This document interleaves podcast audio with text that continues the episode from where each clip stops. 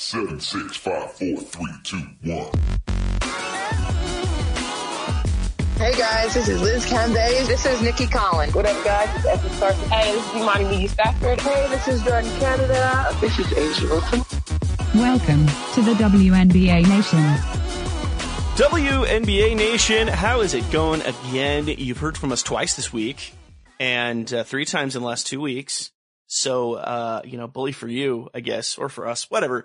Uh, we, we had planned on potentially taking a week off, sleeping through things. Free agency was like, nah, you should probably record again. So here we are again. And just to make sure that we're staying consistent and accountable, I am again here with Logan Jones. Happy second week of free agency to you, Logan. Yeah, happy uh, happy free agency to you as well. I think we knew uh, this was going to happen. We knew free agency wasn't over the last time we jumped on the mic, and that things were Yep. going to change. Uh, they didn't change in ways that I anticipated, Yes. but It- but uh, they you'll there there'll be. I mean, we'll get into it. I don't want to spoil anything in the show, but things have happened, and if you're listening to this show, you're probably aware um, that free agency continues on as the WNBA uh, continues rumbling towards uh, the the first year with this new CBA in place, where players are making more money. There's more opportunity out there. There's a lot of players that were long tenured in certain venues that you're going to see in new uniforms this spring and this summer. So, uh, yeah, yeah, I'm Yes. glad we're glad we're back on. many, many much movement.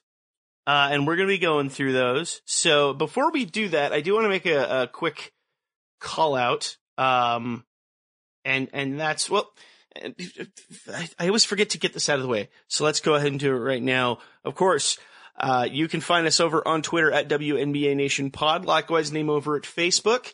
Uh, find us anywhere listening wise, pretty much wherever you get your podcasts. Uh, anywhere that offers reviews, comments, please leave those. Those mean a lot to us. A five star review definitely helps us get some bump, and we would very much appreciate it. Most particularly over at Apple Podcasts, where that plays a lot of role in our algorithms. Give us a comment. Let us know what you love about the show, what you'd like to see better about the show. We definitely read through all the comments and and uh, put a lot of uh, intentional thought into them. If you want to give us a little extra support, head over to our Patreon page. We actually are just in the final stages of restructuring uh, our kickback tier system and our gold tier system, as well as some content that we're going to start rolling out next month. So now is the perfect time to get on board with the Patreon if you have not yet.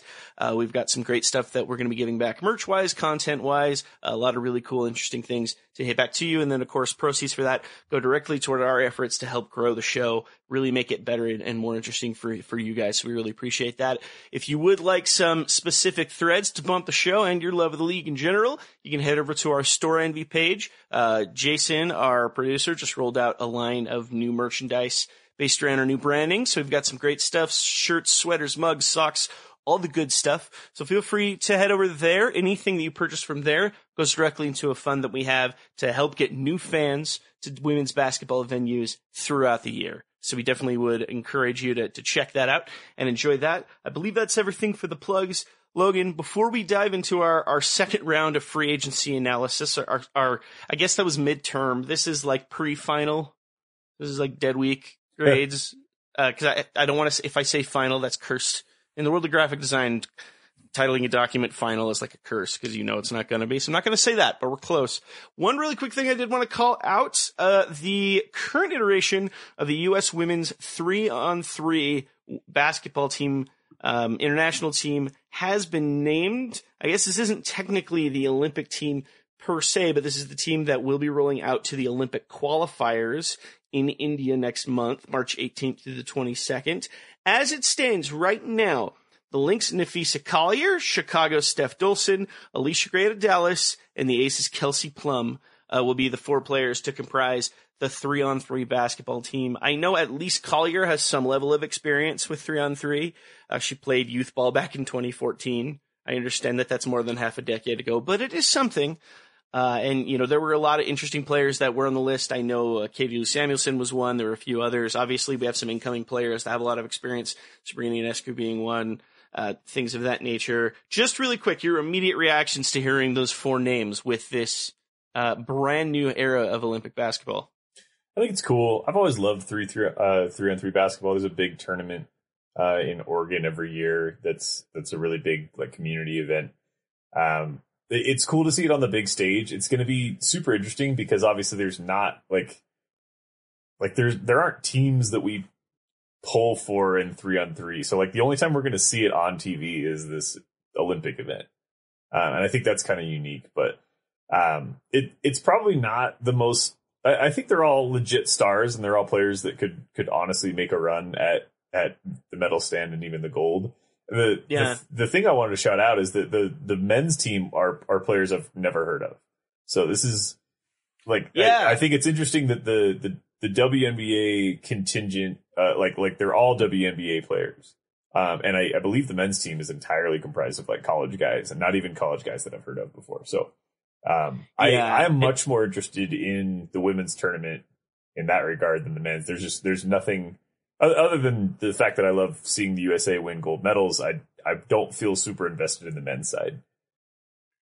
Yeah, exactly. And uh, I actually had my own theory with the men's team, which is they should just go ahead and pull those from the the Big Three league. Uh, Yeah. you know, since since they're playing three on three, let's go ahead and just Marcus Camby and uh, Yeah. who else is in there now? Like, like every everyone who was on that 2004 Olympic team that lost. That's pretty much what we have to choose from at this point. Lots of potential there. I, I mean, I will say, like the talent level for this women's team is obviously there. I, I don't think you can call that out. I'm intrigued at you know where the selection lies from there, and I'm also intrigued to see if this roster holds pat by the time we hit the summer, and if there are any incoming rookies that have the potential to make this happen. Because if you can just kind of slide a Sabrina Ionescu into that uh, mix, she might be the person of all this equation that has real hard nosed three on three experience, Yeah. and also is you know the best college basketball player and, and a new generational player that could make a lot happen there. So I, I think there's a lot of different ways. I just think it's a cool thing. I'm excited to see how that event in the Olympics pans out. It's more basketball for all of us to watch, which is always good. Uh, and you know, it's just something else for, you know, for us to tie into. So definitely excited for that. Uh, I did, uh, call out Sabrina's name a couple times, which leads to a very important plug. And Logan, I'm going to let you call it out because I know you're potentially more excited about it than even I am. Oh, well, I, I think we're all excited about it. We we had a great opportunity. Um, Kyle Haywood, our, our co-host, who's who's not on today because he just recently um, You just pulled shift. yeah pulled pulled some uh, WNBA Nation uh, duty. Interviewed Sabrina uh, on the show, which is one of the bigger. Uh, I mean, we've had some really cool people on the show before, um, but to to get her late in in her senior season, right before. Um, I mean, really, this is the part of the season where they're gearing up for uh, a title run in the bracket. So that's like two, three weeks away from from getting uh, getting the wheels on the road and, and going. So uh, that's uh, you know you could you could tell uh, they they kind of had to work work us in. Um, she's got a tight schedule. She has workouts and practices and things to go to. So we're obviously appreciative of the University of Oregon and, and Sabrina for making the time to do that. But um, yeah, it was awesome. Kyle did an awesome job, except he forgot to ask her how she likes her eggs. Um, Which, is a thing we do, I guess. which I, we for- ask I forgot that we do that. It's we ask every player. Uh, it, it it's been a while because nobody's had a really interesting answer. We might have to come up with something new that really gets us. Uh, it, we just like to get to know players out, outside of the realm of basketball. Which actually, um, Kyle did a great job. He asked her about books and stuff like that. So if you haven't listened to that Yeah. episode, um, if if you're like me and you just listen to the most recent episodes first, if you've missed multiple episodes, let this one just run into that next one. It's about 12 minutes long, and you'll get a real quick uh, dash of Sabrina in your day uh, as Kyle interviews her, um, which is just super fun. Like I was, I mean, doing the show is so cool. Like it blows me away how cool the show is sometimes, which is really it really feels Yeah. like I'm putting our, uh, myself on a high horse. Like, oh, we're we're super awesome. I forget all the time, but uh, but truly, it's it's you know we're Yeah. grateful that that people are willing to come on and talk with us. No, absolutely. I think uh, really exciting thing. I thought Kyle did a great job, and of course Sabrina did a phenomenal job, and you know a lot of really cool and interesting takes, um, especially at a pivotal time of the season and rolling into the draft not too long from now. Uh, we are working on um, booking some additional interviews. We have a lot of cool stuff on the pipeline, so definitely stay close to that. If you would like, uh, hitting next month, if you would like to make sure that you, anytime we, we pull these interviews, if you want to make sure that you get in the know on those, uh, sooner rather than later. Uh, we will be rolling those interviews out early on the Patreon, about a day or two early, so you get a chance to hear those before just about anyone else, before we hit them onto the uh, the full podcast feed. Uh, usually within a day or two after the fact. So that's just one quick plug on the Patreon. Give you a chance to catch some of those cool interviews early. We're excited to see what else we can roll out from there. With that, obviously, our goal was to dive into some additional pieces on the draft because last week uh, we were able to to hit really a lot of the bulk, you know, some of the big moves, a lot of other pieces. We were able to dole out mostly grades for most everyone. We had a couple incomplete grades here and there. Um, had a lot of takes. We had a lot of immediate responses because changes happened almost right after we released the episode. So we had a lot of people just calling out a lot of different things. So what I thought would be smart, Logan, is I'm going to go team by team again, and uh, I'll, I'll we can kind of talk about how we want to order that. Basically, I'm going to lay out what our grades were for the team. Uh, we'll line out what changes have happened since we've last discussed those teams, and then give you know you'll have an opportunity and I'll have an opportunity to decide if we want to adjust the grade for. Excuse me. If we want to adjust the grade for that roster, uh, and if we do, where we want that to sit, and then that's essentially how it works. So, Logan, would you like to go A through Z again? Start with Atlanta, or do you want to?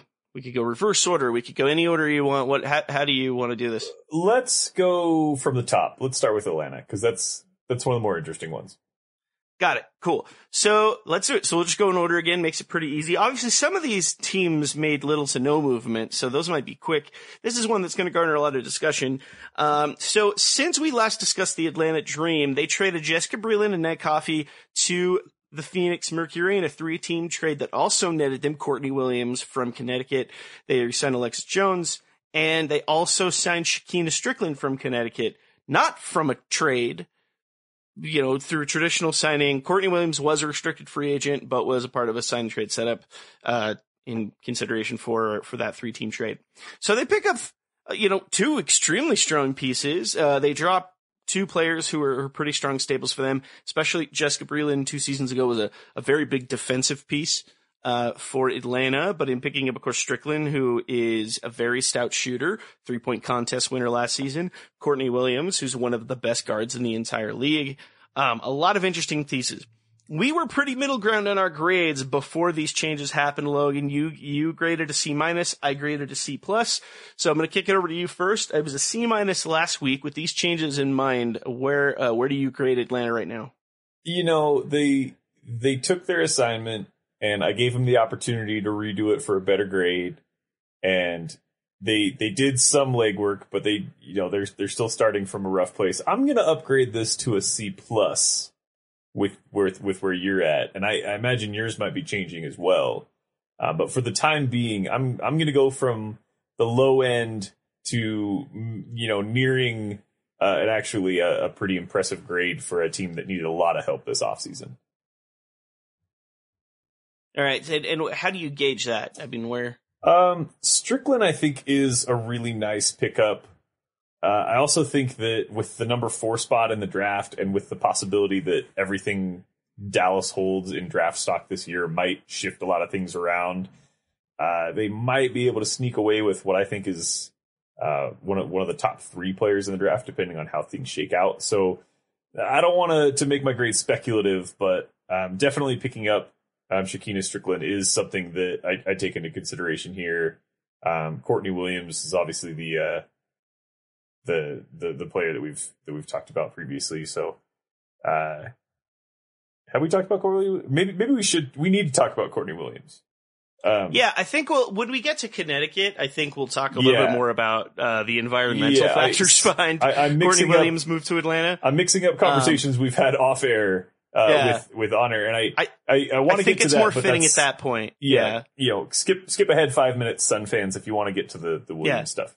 I think it'll be more than five with the, the team we have next. That said, um, you know, I see where you're coming from on that end. With uh, my end, I I see very differently. I'm I'm moving uh, them up a full grade from a C plus to a B plus here.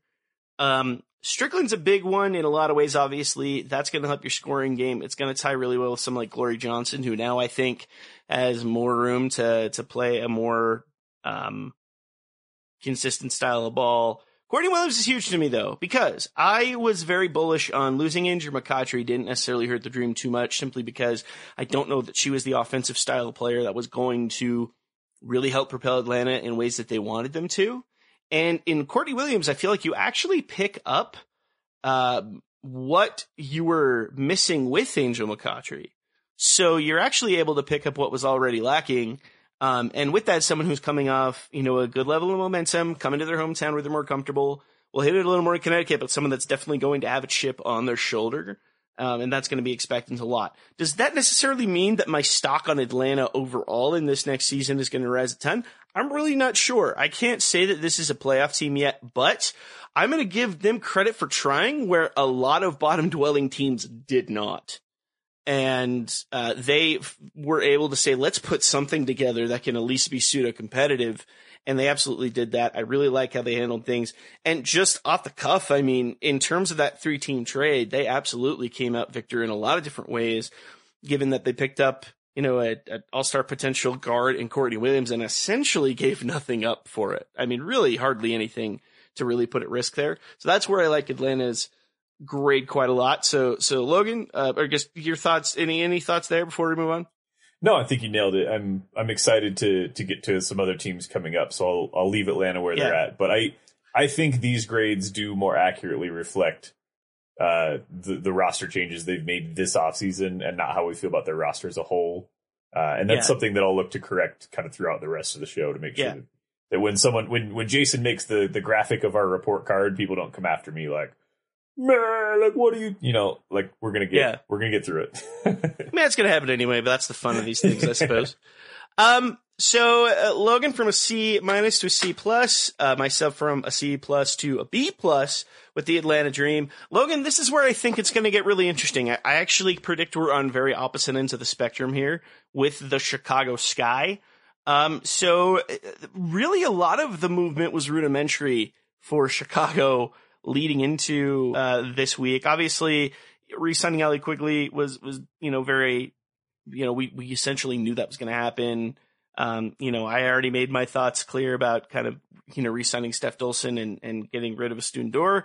Uh, that said, things got pretty nutty a couple days after we recorded that episode. I'll get one really quick one out of the way, which is that Chicago signed uh, Maria Conde out of Spain.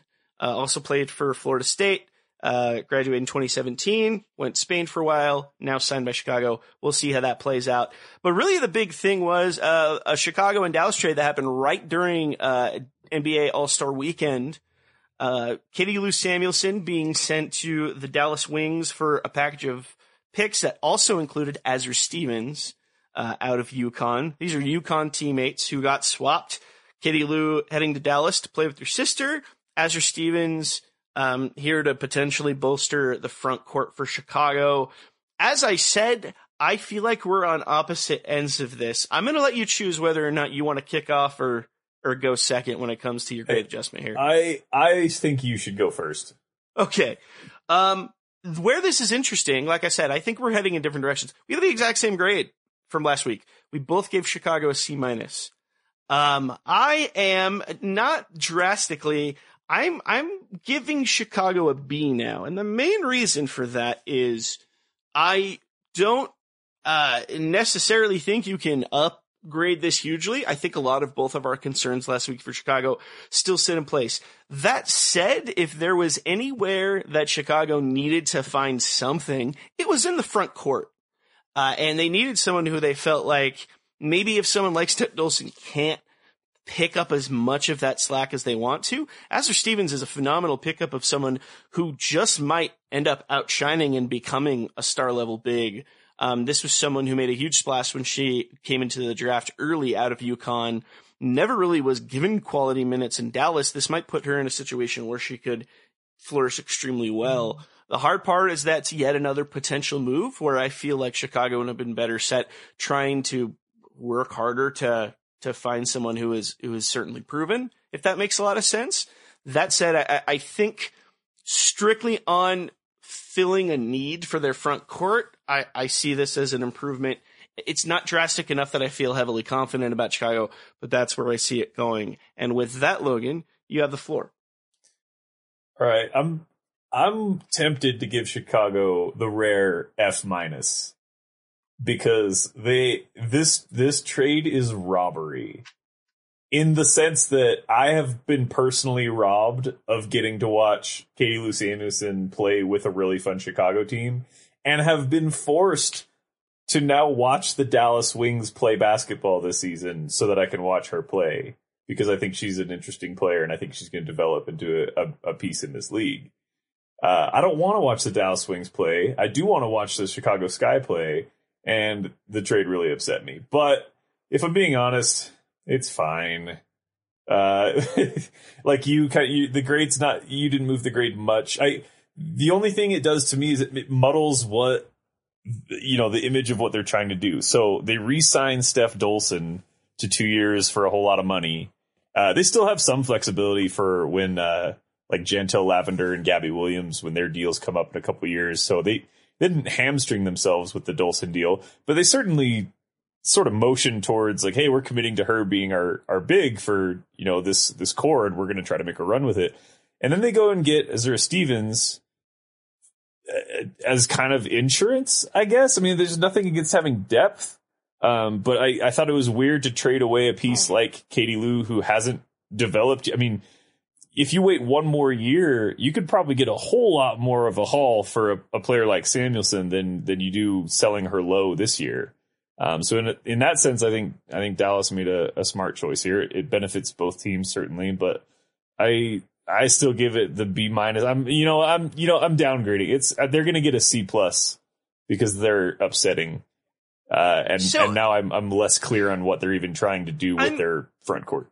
I'm confused how you consider Azurá Stevens as an insurance pick. And not that, for my opinion, it's a similar potential move. They're both young players. But I think it's a potential move that they know they can give her much more opportunity to flourish than they really could Katie Lou. Because Chicago's backcourt right now, I just I just don't know that she was going to be a key factor just because how crowded things are.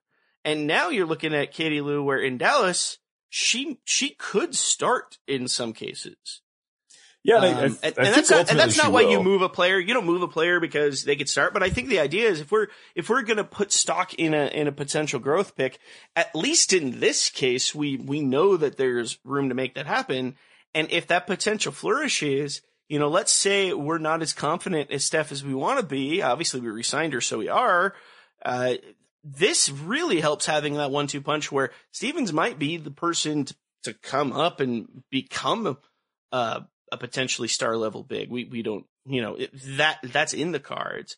So maybe we just see the value of that a little bit differently. Yeah, I, But I do think it can benefit Samuelson being on another team that certainly is going to have opportunities for her to to show what she can do because I don't see a lot of players trying to beat her out in that roster. But uh, who knows what Dallas is going to look like by the time the season rolls around.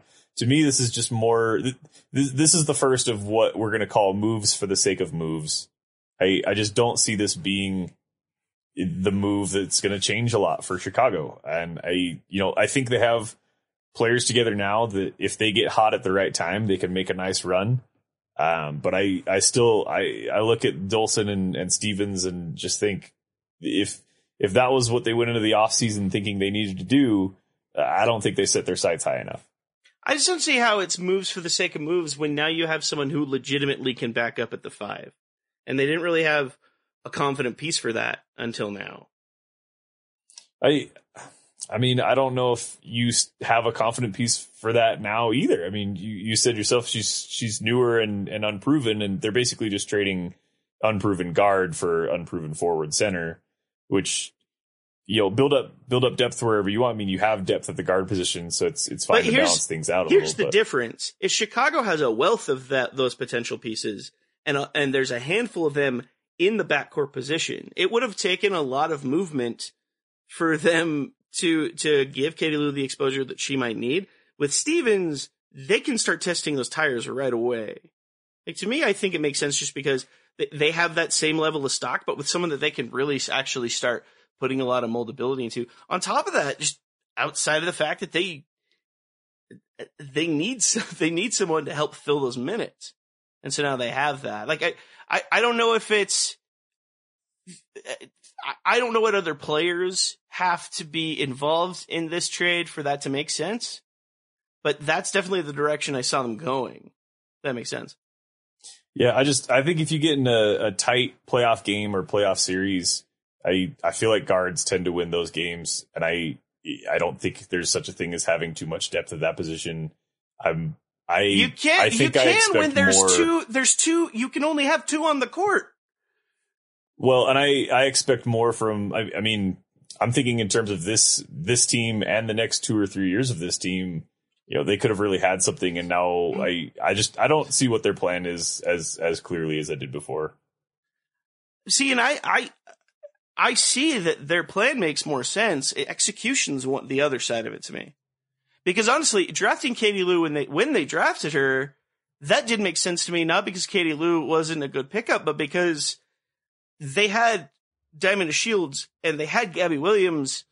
They were putting heavy investment into their backcourt when what they needed was to to try to bolster their front court. To me, this is almost them saying we, you know, two they're, two they're drafts ago, draft pick. two, two drafts ago, we had to take a gamble between Diamond DeShields and Azurá Stevens, and now we're just getting them both um, in a lot of ways. So it's almost for them kind of like almost a redo. And uh, look, I'm not going to sit here and say that this is a a surety bet. I just think that it's just this is more going to come down to execution, whereas previously it was it was hard to say that that was much of what was in play. So that's what I like about the move. We'll see really what happens there altogether because uh, with the mindset of what you and I talked about last week, which is this certainly doesn't tie with their mentality, which is they feel like they have the roster that's going to propel them into a title Right. contending position. That's still not true. Yeah, That's still not the case. But but I just I I get this from a structural perspective. I think if you take the literal players out of like the names out of the equation and you just go off of positions, it makes a lot of sense to me. Execution's going to be what really tells the story, which I guess is true with literally everything that ever happens sure. in sports. Yeah, yeah I, I I think if the Chicago Sky win the title this year, the the number one factor is going to be because Steph Dolson earned her paycheck. Uh, it's probably not going to be because of Stevens or Samuelson being on the roster. Um, and it, it's going to have to do obviously with with their great backcourt and, and players that we know are going to be all stars. But the the biggest place, you know, point of improvement this team can experience is if playoff Dolson from last year shows up for a full season this year. Um, and and I thought last when we recorded our, our original free agency episode, it seemed like they were paying her to be that player. Uh, and now they they're kind of bringing in a player to. I mean, they they only signed Dolson to a two year deal. Is is Stevens basically the insurance policy for if this deal if we need to cut Dolson loose in two years? Do we have the future center for this team? You know, ready to step. You know, waiting in the wings. Is that what they're trying here? I don't I don't see that as a bad thought. It's it's I- not wrong, um, but it's just I don't I don't know. Yeah, and I mean Chicago's also another team that how they maneuver around the, the the draft potentially could play a lot of roles. There's a lot happening with Chicago there, but yeah, I, that it's it, it was an interesting move. I will say that it was unexpected. It just it, you didn't get any notion that this was something in their mind, and that's where it was surprising. No, Um, they seemed completely committed to the team they had last year and locking all those players down and and getting you know Kalu didn't play a lot last year because she was hurt, so it, it seemed like she was going to you know provide something. Uh, and now I have to watch the Wings play, so I, I will I mean, hold that you over have Chicago a to. little You bit. you you host a WNBA podcast. So yeah, you, you do have to. but I have to and and I have to like it, and that's that's okay, a challenge. so here's the thing: we're we're going to talk about Dallas. We're going to talk about Dallas in a second because we have another team to talk about in between them. I'm gonna I'm gonna give you some time to think about just nicer words. Until then, uh, we're gonna we're gonna discuss the Connecticut Sun, which it makes the nice words thing a little bit rough because this got a little strange. Um, so really the, obviously there's really one main thing that happened. Connecticut Sun obviously with the centrifuge of a three team trade that moved Courtney Williams to Atlanta. And essentially they picked up a late pick and Briann January from Phoenix. This is on top of all kinds of backstage drama that appeared to come front stage while all this was going down. Do you want to make an attempt to summarize that in 10 seconds or less? Well, the Sun did an uncharacteristic thing for that organization, which is they they they put out a like is it a Curt Miller quote or is it just is just attributed to the team just in general? It- I believe Curt Miller is attributed to it, which is how it really came out. but but essentially says you know she's a crowd favorite here. You, you, uh, you I I don't want to butcher it, so I want to find the actual quote. But something about like she's you know she's doesn't want to be part of the team moving forward, and basically did nothing to thank her for her time there, which was something that she took offense to. Didn't really you know, have that same ring of you know like a lot of times in free agency players leave and they make business decisions and it's all you know covered by the mask of you know we love you. Good luck in your next location. There's a lot of times there's not a lot of bad blood uh especially for a, a crowd like a legitimate crowd favorite like williams. And in this case it kind of seemed like there was some stingy feelings between uh both parties. Uh it could have had to do with some some off-court lifestyle stuff with williams which she's been vocal about on different social media platforms. Uh I I don't know if there were more locker room problems than that. They've they've kept a pretty tight lid on it if there have been, but it certainly seems to be seeping through the cracks. Uh, I know they were talking about it on Around the Horn and and the Kornheiser podcast yesterday. So you know if uh, the WNBA is seeping into those platforms, it's it's got to be some sort of juicy beef uh, because they wouldn't address it otherwise.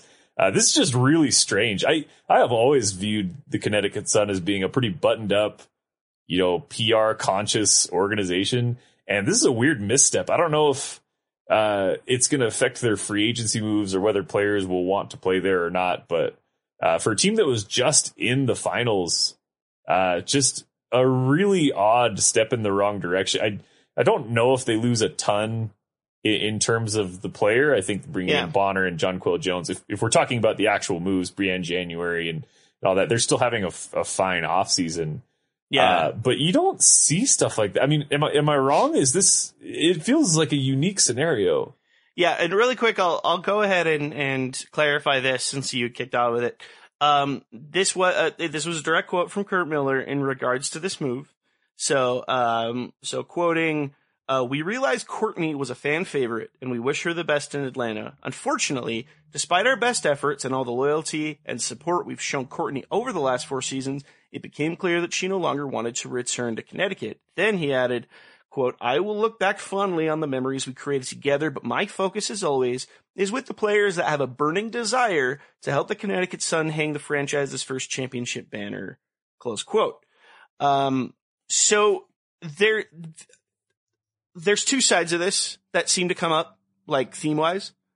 One is this idea that, you know, they're claiming, well, Courtney just didn't want to be here and wasn't dedicated to the team. And the other side of it, which is, um, the claim that, well, the, the Sun didn't necessarily give me, you know, any sort of thank you or support.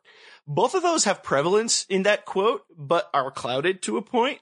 So you see how that was a very strategized, uh, line or collection of lines, but definitely had a lot of speech underlying into Yeah. what exactly he There's was some- trying to say. There's Like, some not read a so that. subtle nuance to it. I mean, I mean, it's one thing to say a player doesn't want to be here; they don't want to be Yeah. here. That's fine. Players don't want to be places all the time, Yeah. but it's another to question the desire to win.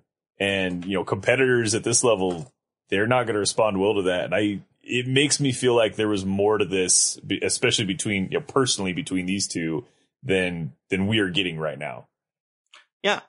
Um, and, and that's kind of where everything really plays a, an interesting role in, in a lot of this discussion because I think a lot of it. Now, obviously, Courtney Williams had made some comments on social media, and a lot of it tied to the fact that she kind of clocked in into like, listen, I, I'm, I'm chalking this off as this is business, and that was her frustration. Was she would appreciate it a little bit more, um, re- respect from her definition, but uh, this is business, and they made that clear. It was kind of her, her, you know, me very much paraphrasing her thoughts. There's a lot of stuff you could look up on that end. I do feel like this was something that was much more than kind of a, a, a passion point that happened recently. Just looking at something she said on how you can determine some things she'd said on social media recently. This definitely could have been something that was in the wings for quite some time. Uh, so we'll see how that plays out. That I- said, this, uh, sorry, go ahead. Can I can I ask you a question? because I Yeah. I am truly neutral on this. I am I am 50-50. I'm on the edge of the coin. The tweet from the Sun account saying "Thank you, Courtney." Petty or not petty? Why? I okay. Why do people think it's petty? Is my question. That probably answers how I feel about it. Because I, I think the argument is Courtney Williams' quote was basically like a "Thank you" would have been nice. Um, but so, but so we also all it said was "Thank you, Courtney." Yeah, but but we also see tweets like this all the time. Like the PR team, they're run by people like us. I mean, they they love the players. I don't Mm-hmm. think they're trying to start beef with anyone. So so I'm split. I I think it could have absolutely been intentional, but it also could have been something that was docked up way before any of this happened. This is. I I guess th- to me this is people reading too much into one of the most automatic things that a social media director does, which is we're going to have art assets ready for a thank you tweet whenever a player leaves the team. Like that's just uh, what happens now. But because her saying "I wish I got a thank you" was in her statement, it was time. Here, the difference is the Sun could have tweeted that out right after the announcement was made, which a lot of teams have done over the past week. And then I don't think it becomes an issue. The fact that it did become after the fact really reads into that. If I'm being clear, I just don't think that I, I don't see the move. Pettiness will play a role with the, especially with people in those positions and with teams. It doesn't connect with me that this was all that petty. Like, it, it like, and so it goes one of two ways. Either it was coincidental or it was petty and it was just a really weak petty move. Like it just wasn't that good. Like if you're going to be petty, fine, be petty, but you could have been more like better about it. I Uh-huh. don't know if that makes sense. But I just, maybe I just don't see it because I mean, this exact tweet exists for every single player who's moved teams. yeah, I, I do agree with that. I I believe graphic designers are not going around saying how can we sneakily get under players' skins once they leave If here. it That- was- you know, If it was, if, if the tweet caption said something like, here's your thank you, Courtney, or something like that, then yeah, I could see it. But where it was literally just like, probably what happened, and you can pardon my French if you want to, but probably what happened was that quote came out and that literal social media director or like whoever's over the communications team went, shit, we never tweeted that out. like we haven't sent that out yet. So now we're going to look like idiots, but we got to do it. Uh, it's, it's probably how that went down, but who knows? I, people, people really want this to be a high drama thing, and I'm going to let that happen because honestly, that, like, speculative drama is what makes people invested in the NBA.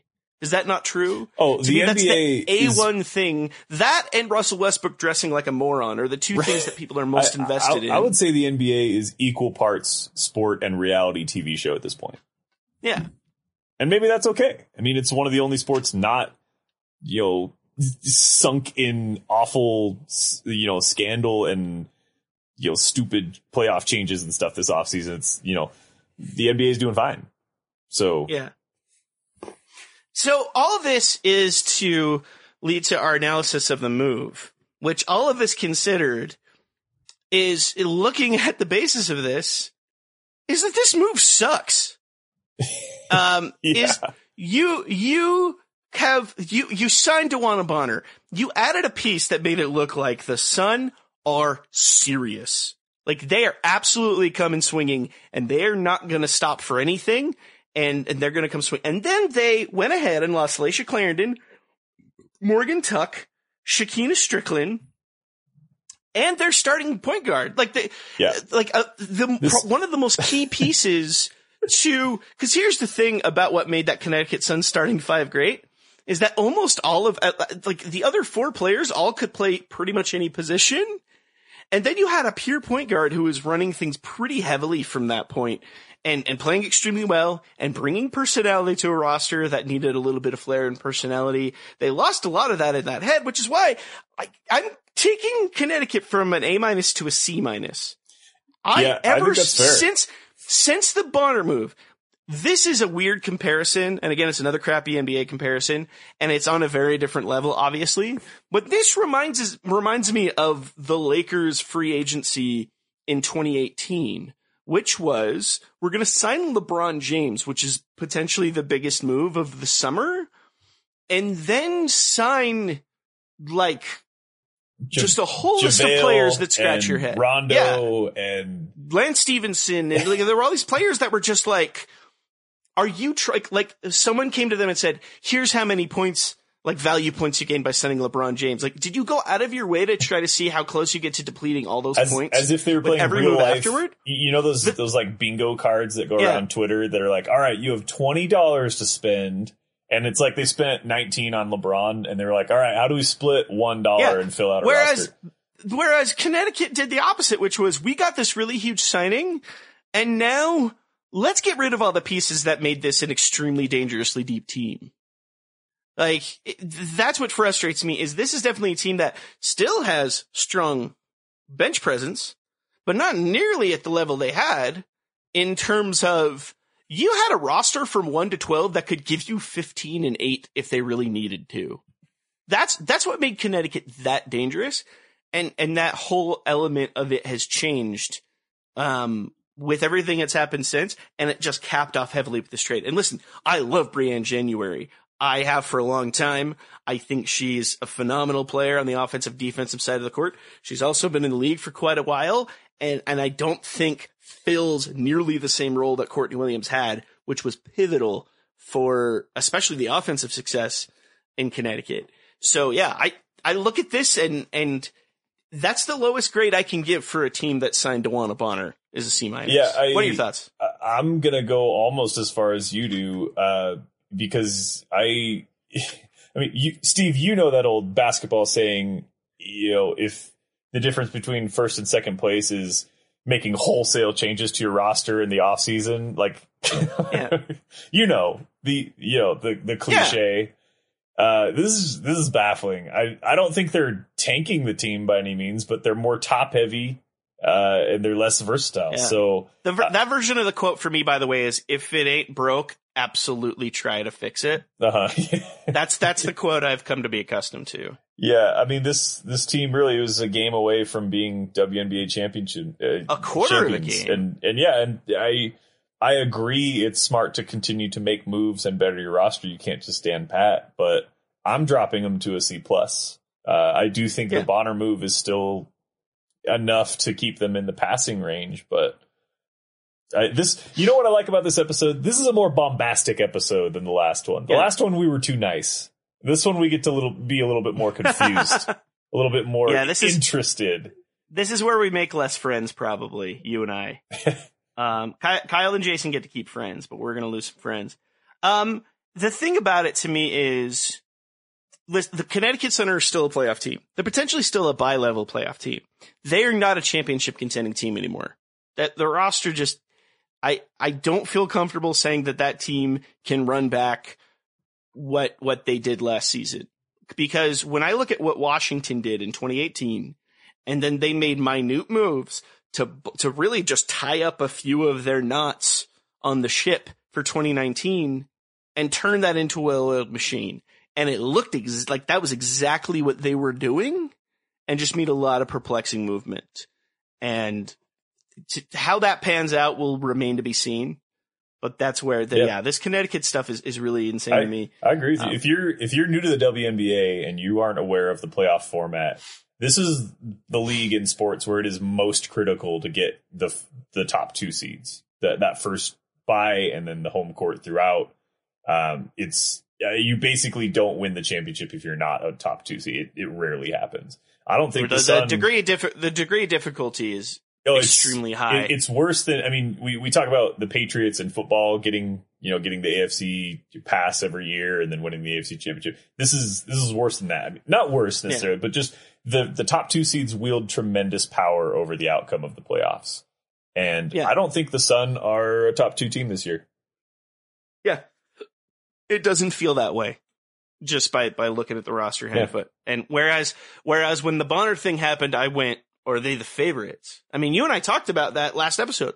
We said Bonner was the biggest move in free agency. I feel like they have watered that down pretty consistently over the, the last week. Yeah, it, it's almost like because they brought her in, they're they're banking on her to solve any problems and all problems that, that the rest of their moves might cause. Like, oh well, we got Bonner, we can lean on.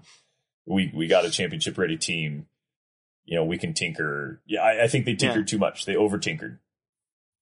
Yeah, really. Yeah, I- agree with that. And obviously, the cap room issues, this, that, and the other, but too much happened for, for me to feel confident. Let's go ahead and move forward to Dallas really quick. Um, I I'm excited to uh, to watch this team because uh, that's you know I, I like watching all 12 of the teams in the league. Um, but uh, that that was a, that was a dig. That was a very personal and direct dig. Is what that was. For You for the be- next you- for the next two You teams, better we be offended. That's going to be called into question. that's that's that's okay. So as far as last week, I mean, a lot of the moves that we had talked about Dallas essentially were in play. The, the Katie Lou Azurá Stevens trade was essentially the main thing that kicked off for Dallas. We've talked a lot about the Chicago side of things. Um, you gave Dallas an incomplete last week. Do they finally get a grade? And if so, what is it? Uh, I- truly, they should still get an incomplete, but I'm willing to give them a grade because they're. I I still don't know what they're doing. I don't know what the plan is. I don't see how the pieces are fitting together. It's like reading a mystery novel. It's like I maybe they have a plan and they're masterminding something behind the scenes that I don't understand. I still stand by my take from the last episode we recorded, which is that if they're planning on trading picks for a star, I I don't know who that star would be. That's instantly going to get things to fit together if they're planning on using those picks or moving up or moving down in the draft, I it's really hard. You know, maybe maybe they can find some way to to get. uh I don't know. I I you know I think Sabally is going to be gone if they don't take her at two.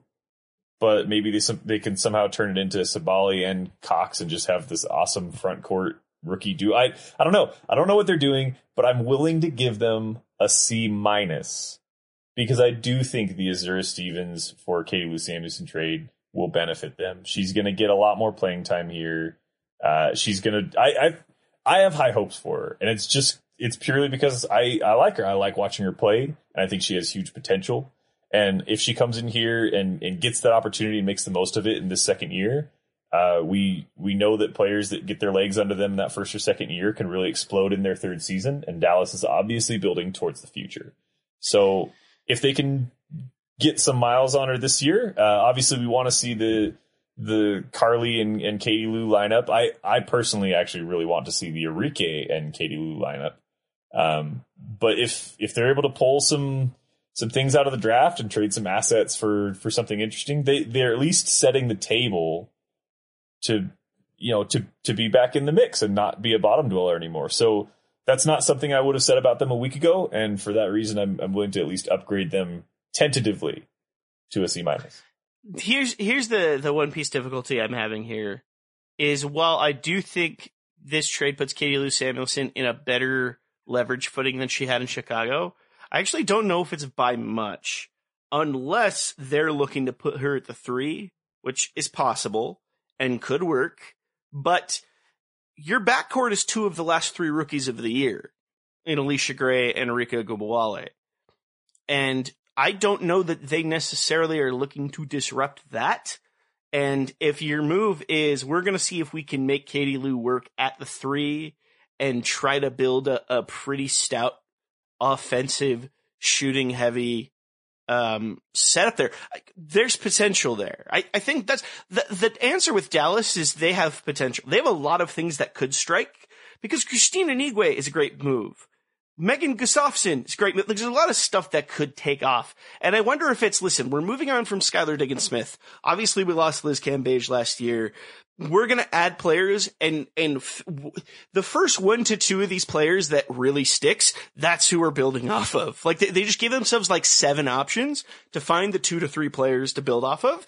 And with where Dallas is sitting, that is smart.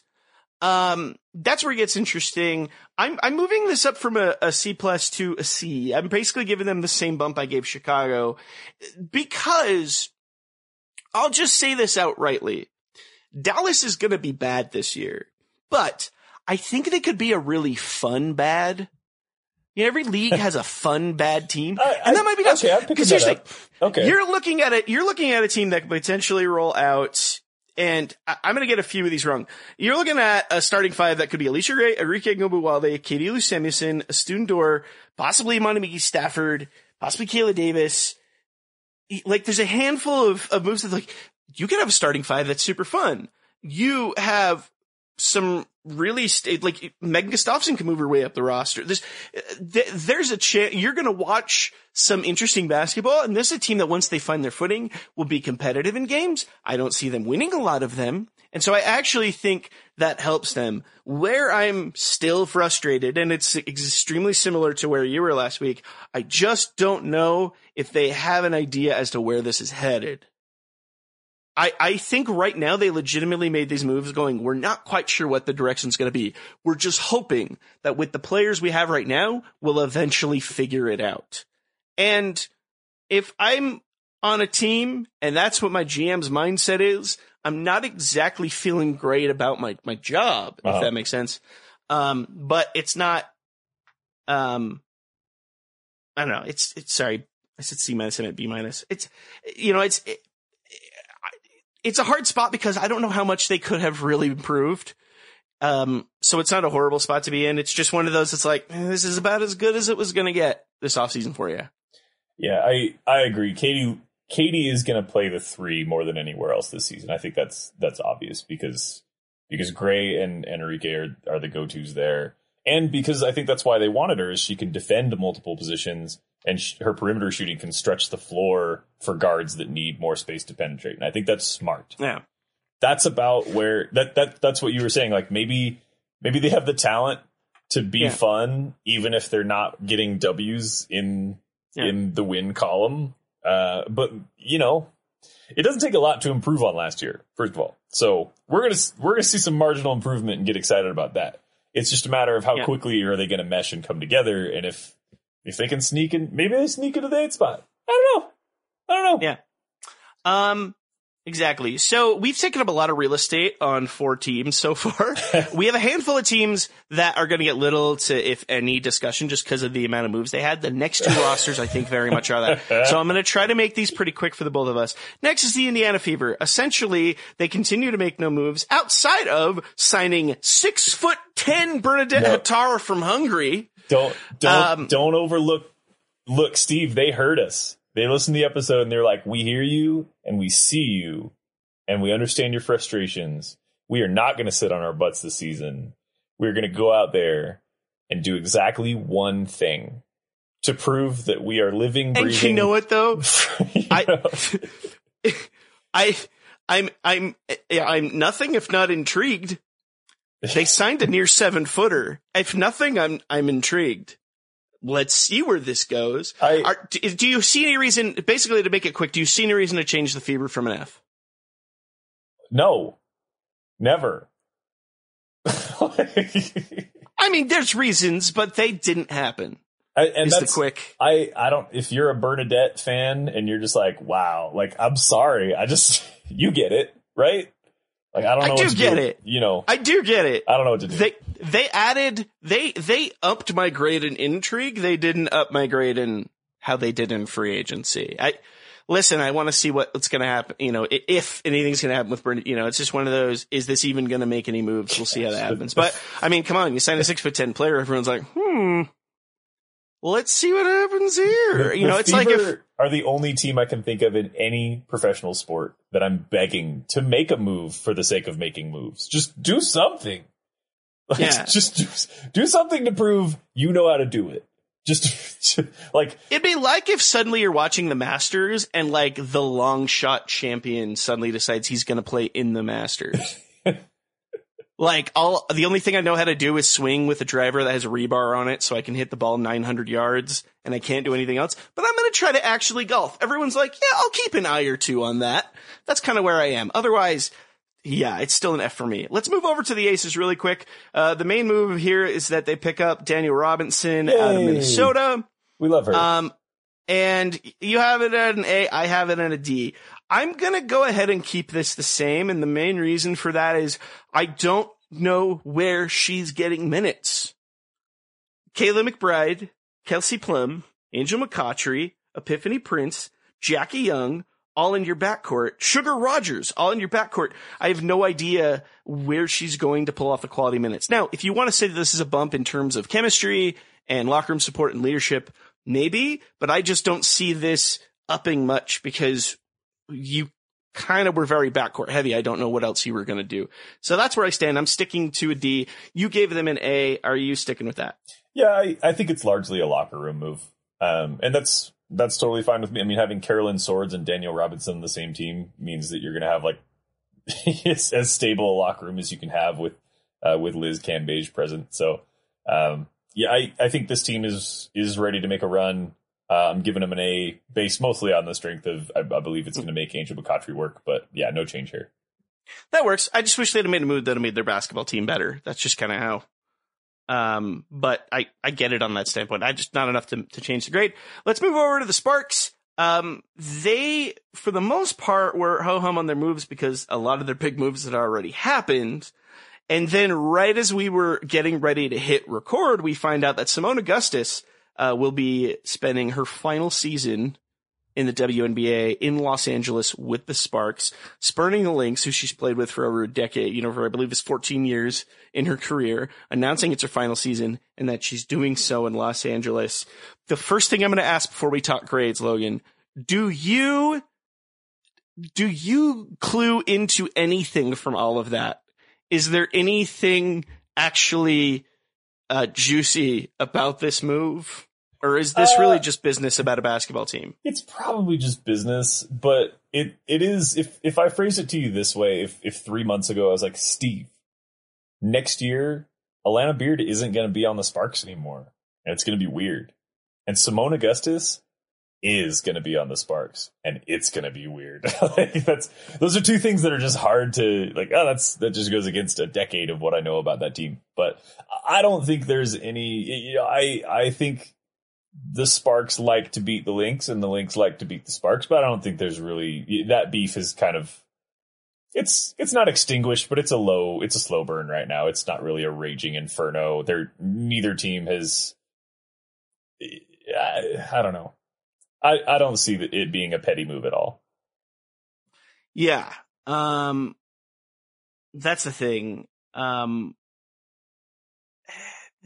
I can't believe it as, as a petty move other than to say, listen, it's my last season. I want one last chance at a championship.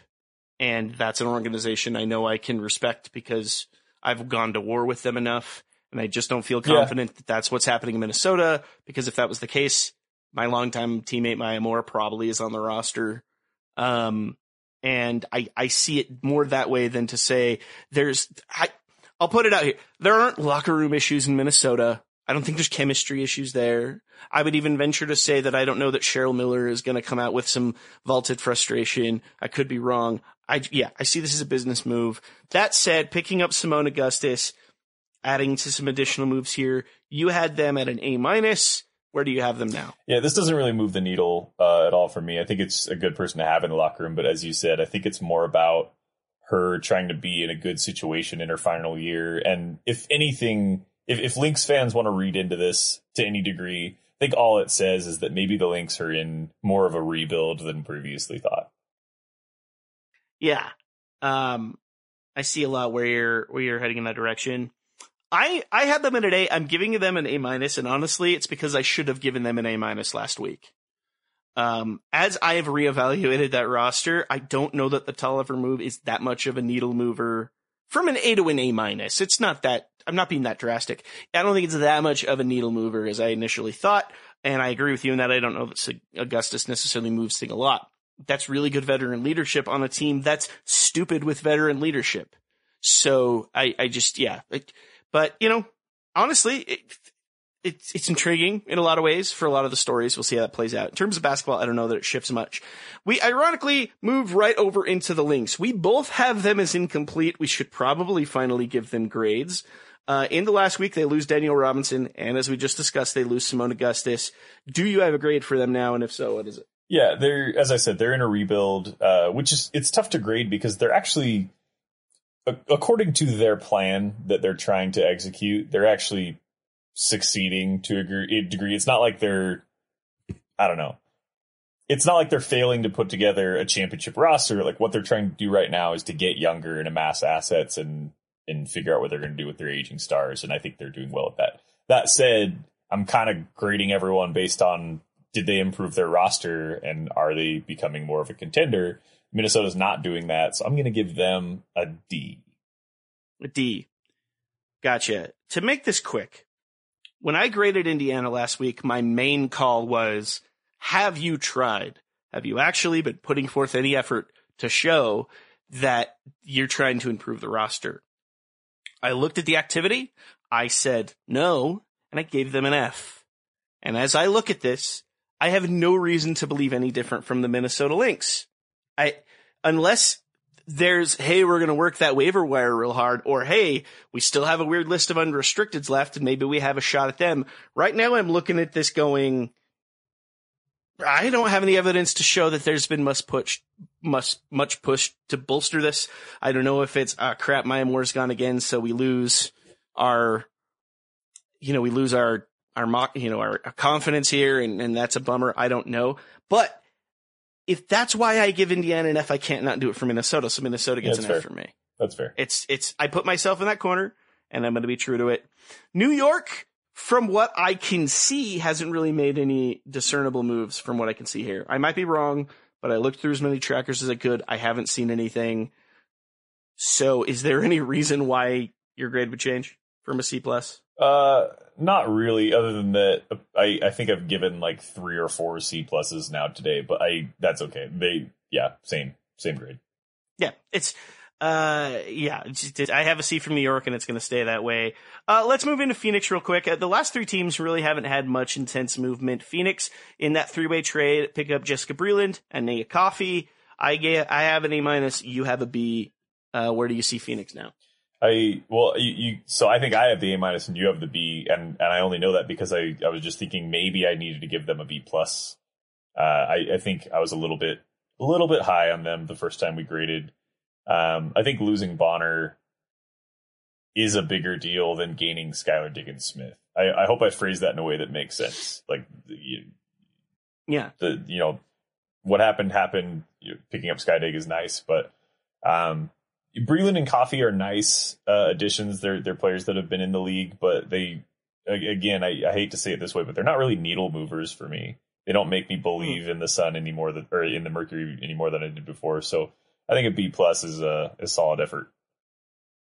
Um, I'm taking them from B to B plus, and a lot of it just because I think they add a little bit of defensive depth, and they just add a little bit of general bench depth. I think now you're looking at a Phoenix team that that quote unquote eight person playoff style roster bolsters itself a little bit better. Uh, where I can't move it too much is just so much of whether this year's going to be explosive or a dud is what Diana, we're going to see out of Diana Taurasi when she comes back and I that's just undetermined at the moment, in my Yeah. opinion. So uh, that's Phoenix. Seattle Storm essentially don't make any real moves. You had them as an A, I had them as a B plus. Any reason to change there? Yeah, this is probably my most unfair grade of the report card, but it's basically th- this is probably the only team, or at least the team that can most say, you know what, we look at our roster and we got Bree Stewart back, and we're good, we're ready to go. So Yep. I don't think they need to make a lot of moves. I am not changing their grade, even though I initially thought I was going to. I initially thought about bumping them down to a B minus because, honestly, because Bree Stewart is is now playing for UMC Ekaterinburg as opposed to taking additional rest. Obviously, that calls back to her playing overseas and getting injured last year, and that's putting it at risk. And I'm not changing it because I actually think that that was a good move for Bree Stewart because she is on a very deep team in Russia where she can put in minimal minutes and get her leg back up to speed and potentially put in some licks that generally people come back from injuries do in the first 10 to 20 games of a regular season. And she's actually trying to get ahead of that a little bit. And if it goes well and if she maintains health, that actually could help her get back to form quicker in, Seattle than originally planned. So I actually do like the move. It's a, right now it's as low risk of a move as this type of decision could be. And so I'm cool with it. And because of that, I'm going to keep the grade the same. Well done. Uh, Makes sense. Yep. Uh, okay. Defending champion Washington Mystics. They are the they are the roster that they are from what we discussed Yeah. last time. Uh, B plus, uh, A plus for me. I'm gonna stick around with my grade. Or are you gonna change it for any reason? Yeah, no, I feel confident in, in B plus as well. Cool. So uh, let's go ahead and review over things. last week, um, Logan to Steve, respectively, uh, grades were C minus to C plus. You changed to a C plus. I changed to a B plus. Uh, Chicago Sky, you changed from a B minus to a C plus. Me from a B minus to a B. The Connecticut Sun, uh, you dropped from an A to a C plus. Me from an A minus to a C minus. The Dallas Wings, you gave them a grade because it was incomplete. Now a C minus. I went from a C plus to a B minus. Uh, we're both still giving Indiana Fever Fs. F both minus. Still giving the aces the same grades, which is you gave them an A and I gave them a D, which is so intriguing. That's that's the the most fun range. I, of all I like picks. that. I I I think we. I, I think it's good that we're in the same line of thinking a lot of times, but I think we need a lot of the. I, I want the collision sometimes. You know, I, I'll I tell like you how- the fight. Yeah. I'll tell you how it reads to me, and it's that I think we both understand that these moves could go either direction, Oh, absolutely. and I and we both just lean more into which direction that could go. But this could very easily go a lot. Like if if if they become an A style move, I won't be shocked. I just feel like it's it's going to go the other way. Um, the LA Sparks. Um, I stuck around with an A minus. You move them from an A, or you stuck around with an A minus. I moved them from an A to an A minus. Uh, we both finally gave the Minnesota Lynx grades. You gave him a D. I gave him an F. That's going to be fun in our comments this week. uh, you, we both stuck around with our New York grades, C plus and C. Uh, the Phoenix Mercury, you up, you downgraded them from an A minus to a B plus. I upgraded them from a B to a B plus. And our grades for the Storm, A and B plus stay the same. Our grades for the Mystics, B plus, A plus, also stay the same. Anything about free agency that you want to throw out at all before we call this a day? Uh, certainly the biggest risers today uh, were the, the Dallas Wings. Um, some a, a team that we we we still are not sure what the end result will be when opening day rolls around. Uh, we don't know what that team's going to look like, but it strikes me that the moves that they're making credit to a team that finished dead last last season. They're not sitting around in the bottom of the barrel, content to just you know try to draft their way out of it every year, like another Fever team I could name, the Fever. Um, so good for them for for making the moves that they've made. I'm excited to see how wrong we are about this by about five games into the season. Um, but I, Yeah. I'm glad we were able to get the opportunity to go back and redo some uh, as as continued, uh, you know, more moves has continued to be made. So uh, we'll see if anything else big drops before the draft. But I, you know, I think. I think we've reached a point of, of stasis at least with the, the current rosters. Absolutely. Um, this is going to be really interesting from my end. Obviously, there's a handful of moves that are still up in the air, and even if they're not clearly, teams are just going to do whatever the heck. So probably the very second that this gets released, some crazy is going to happen. And and I will say overall, that's just been the best. This has been a very fun couple of weeks for the league in general, just because this is the type of chatter uh, that really makes leagues fun. And as this continues, it's going to become more and more a part of the zeitgeist. And I would venture that it already has. We've seen some chatter on the mainstream front that we hadn't seen previously. And I think that will continue to grow as we see that. And the reason I feel that's going to continue is because uh, Snap Wilson, at Snap Wilson, just tweeted this, and it really stands out to me. This is a list of, of uh, some highlights of the 2021 unrestricted free agent pool. Jasmine Thomas, Alyssa Thomas, Bria Holmes, Natalie Achonwa, Candice Dupree, Erica Wheeler, Kayla McBride, Chiney and Nneka Ogwumike, Candace Parker, Damiris Dantas, Amanda Zahui B, Diana Taurasi, Natasha Howard, Natasha Cloud, and Emma Meesseman. Now, I know that often in the past we look at a list of high level players and say, yeah, but they're probably going to resign. But after this season, I rebut, but will they? So I, I- think that the, the CBA is already paying off and just it's, it's, it's added some intrigue to a part of the league structure that's, that needed it. And so this is, this has been a pretty fun time and I expect it to be just as fun this time next season. Man, I love the word rebut. It sounds like exactly what it means. It sounds like exactly what it means, but it's also just fun to like quietly mutter to yourself after someone says it. Rebut. rebut. Uh, we're adults, man. Um, that's how this works. Um, so that's really everything for, for this episode. We wanted to, to jump in and our thought was to give a quick, uh, rundown of things. And then an hour and 10 minutes later, here we are. Um, but there you go. Of course, as Logan said, if you haven't already, check out Kyle's sit down interview. Well, sit down interview. He was sitting and she was probably sitting too, but they weren't in the same room. Uh, check out, uh, Kyle's interview with Sabrina Ionescu, uh, which went out earlier this week. Um, feel free to check out anything in our inventory. Follow us on Twitter. Check us out on Patreon. Uh, and as always, connect with us. Let us know what else we can make happen. Technically, this season of transactions isn't over, isn't officially over. There's other stuff that can happen, but uh, we are getting ever closer uh, to some exciting college basketball. Draft season is really starting to pick up. Satou Sabally out of Oregon just uh, announced that she's declaring. Yeah. So the draft just got even, even deeper.